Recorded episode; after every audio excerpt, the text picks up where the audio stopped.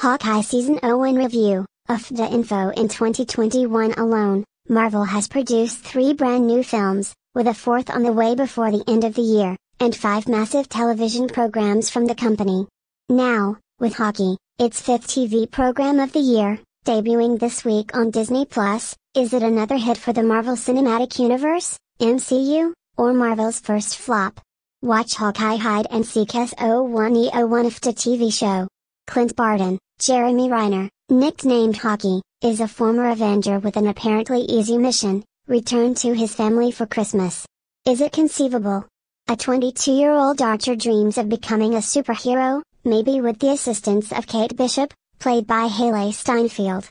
When the presence of Barton's history threatens to wreck much more than a celebratory atmosphere, the two are compelled to collaborate. Marvel's Hawkeye strikes a tone that is extremely distinct from the rest of the M C U from the first fifteen minutes. Sure, it's silly, but it's more of a festival than any other Marvel title. This is due to the fact that it is a Christmas show, but it is also wonderful entertainment. Much of the Marvel Cinematic Universe is concerned with the deaths of family members or the ramifications of the end of the world, so it is nice for the franchisor to take a breather and deal with a tale that is more street-level and realistic.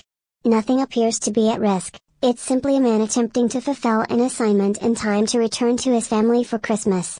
Jeremy Renner is as excellent at Hawkeye, as predicted.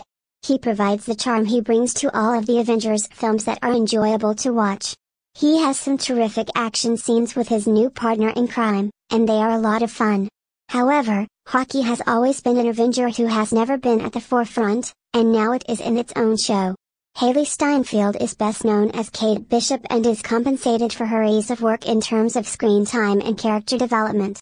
The program has been a little aimless in recent episodes of Barton to Bishop, so it might be a new Hawkeye game for the remainder of Stage four and beyond. But the screen time of the two protagonists feels balanced.